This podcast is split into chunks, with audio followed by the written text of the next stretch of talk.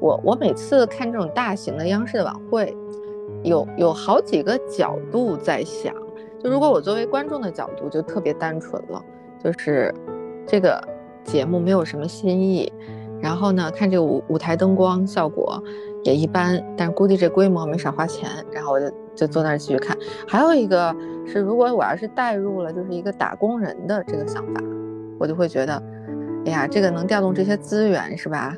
也是挺幸福的一件事。就我不是觉得他们调动资源有多辛苦啊，因为春晚能调动资源，不是就是地方卫视的那种光撒钱，它肯定是有那些手段，或者是对吧？那个行政命令那样的能能执行下去的。所以我就觉得这个事情如果做起来，应该是挺爽的一件事。然后还有就是，就是还有其他的，就是复杂的想法，就是比如说，如果你要是想。做一个出彩的东西的感觉，就是在在这种环境里面，你要想做一个作品，我就会想，这个好像既有风险，还有各种就是说不清楚的各种因素。然后我就就每次看央视的大型晚会，就有好多个维度的胡思乱想，然后就坐在那儿，有的时候就是让我妈看着我说：“你就看电视怎么还发呆？”就是那个那样。嗯，我往回拉一拉啊，这个。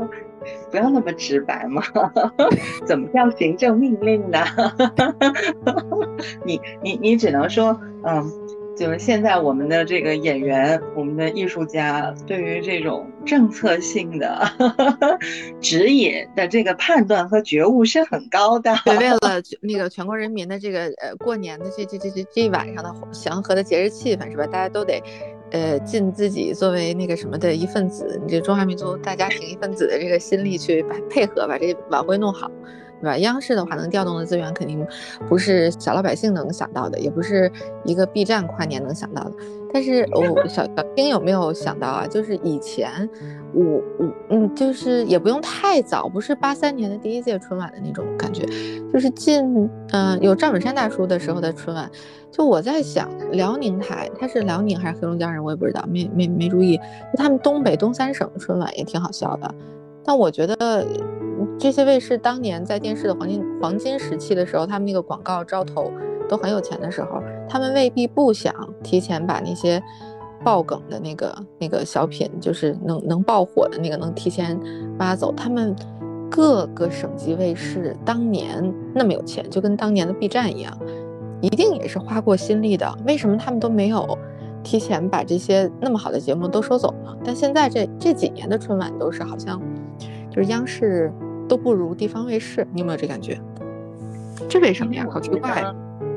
我觉得就是央视它可能更注重一个所谓的思想性吧，就是我们。所以你说就是网友说的那个，可能是呃。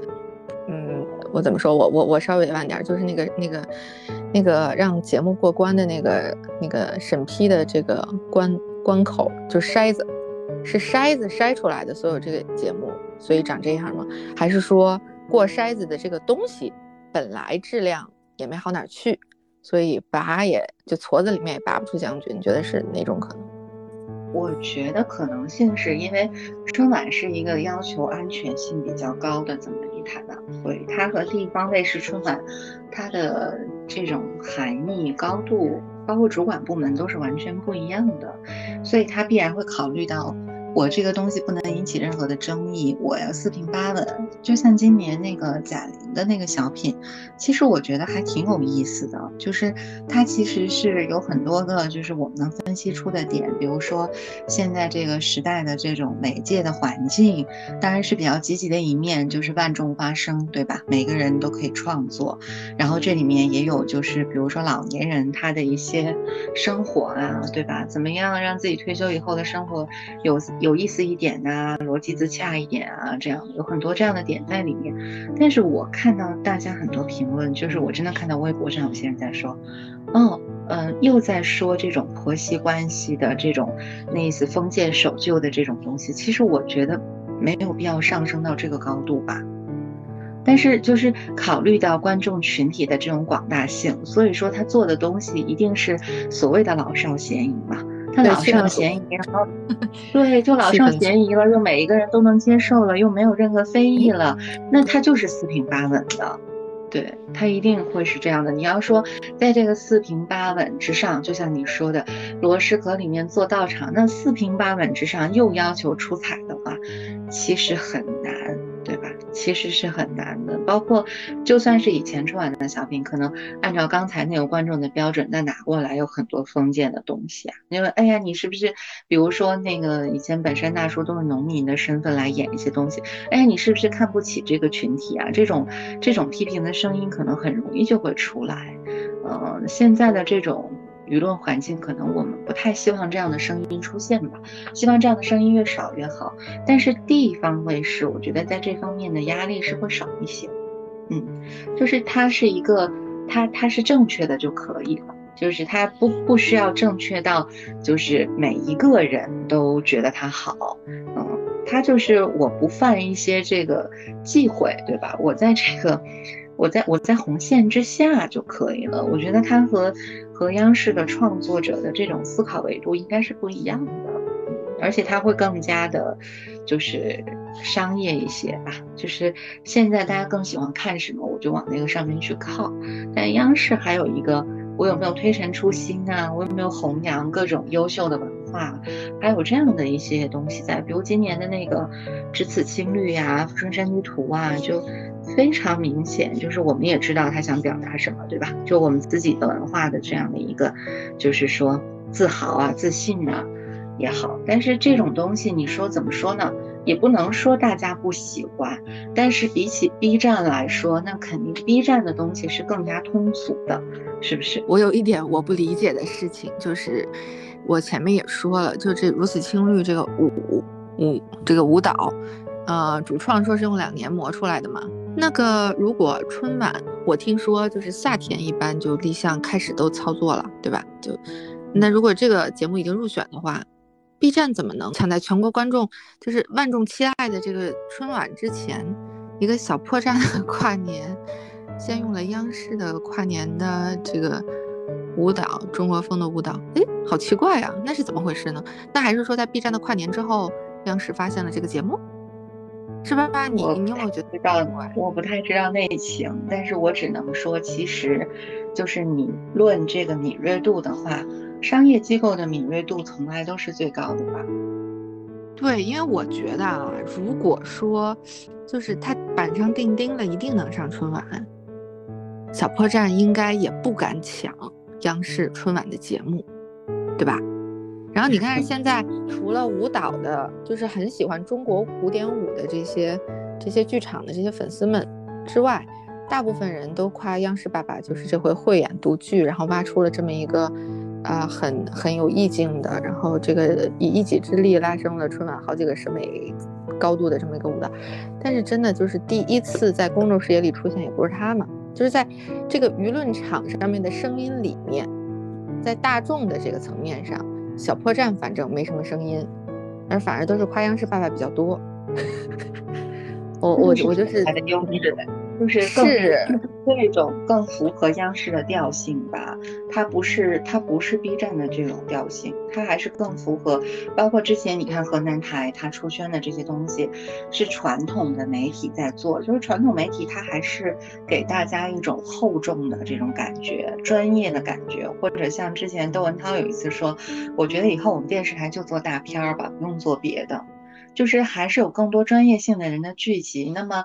电视的这个 IP 保留下来的，关注他的观众，他应该也是更加就是期待，或者更加喜欢这一类调性节目的人吧。我觉得只能是这种解释。具体期间的各种操作，我们也很难尽知。但是咱们都知道，央视春晚是三三四次连排，是不是？你每一次你都要审的，你每一审都要刷东西、刷节目的。其实不到最后，没有人知道谁能确定得上吧。所以，如果我是创作者的话，我应该也不会，就是只找一个平台。但是我我觉得以法务的角度啊，就是如果你来参加春晚的联排，理论上我从一开始就要跟你签这些该签的东西，要签一签，对吧？那你在我这个播出之前一个月，你在别的平台上已经已经已经演过，那这个。就是反正总之我我个人是觉得我比较好奇这个这个时间线是怎么回事，嗯，我打算今年或者接下来什么时候吧，然后争取认认识一下这个电视圈综艺圈的，呃新的小伙伴来打探一下到底是怎么回事，我这我个人对这个点比较好奇，嗯，现在如果想购买什么什么的独家。他得有点银子吧。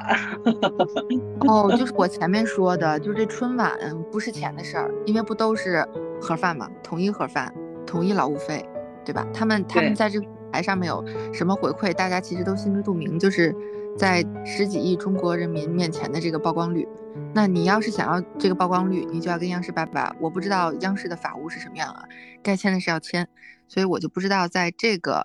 这个这个春晚的这个这个是是是什么了？就是我我嗯，这是我本人比较好奇的一个点。我现在啊没有任何的渠道来获取这个相关的信息。我接下来打算去打探打探，然后等我打探明白了，但是内心已经演了一出大戏，是吧？对，我就是当时看见这个，然后第二天好评如潮，然后小破站也不吱声。小破站如果要是对吧，竟敢如果叉着腰敢说，你看我在央视爸爸之前我就发现这个，那嗯。其实他是可以说呀，但是所以这都是粉丝在底下说说小破站跨年就有这个，就是也不是那个哪，因为他上了他的跨年之后，其实他在北京天桥剧场的那个那一场的舞剧，就有好多粉丝是看完了那个去去买票啊什么的，包括全国的各种巡演，其实就是他对年轻人的影响力更直接，就是对年轻的，然后对这个演出市场。愿意热衷花钱去看的年轻人，有有更好的覆盖力。嗯，反正就其实这也是一个，就是至少还印证了，就是央视的现在叫总台的春节联欢晚会，还是有非常强烈的这种平台优势和品牌效应吧。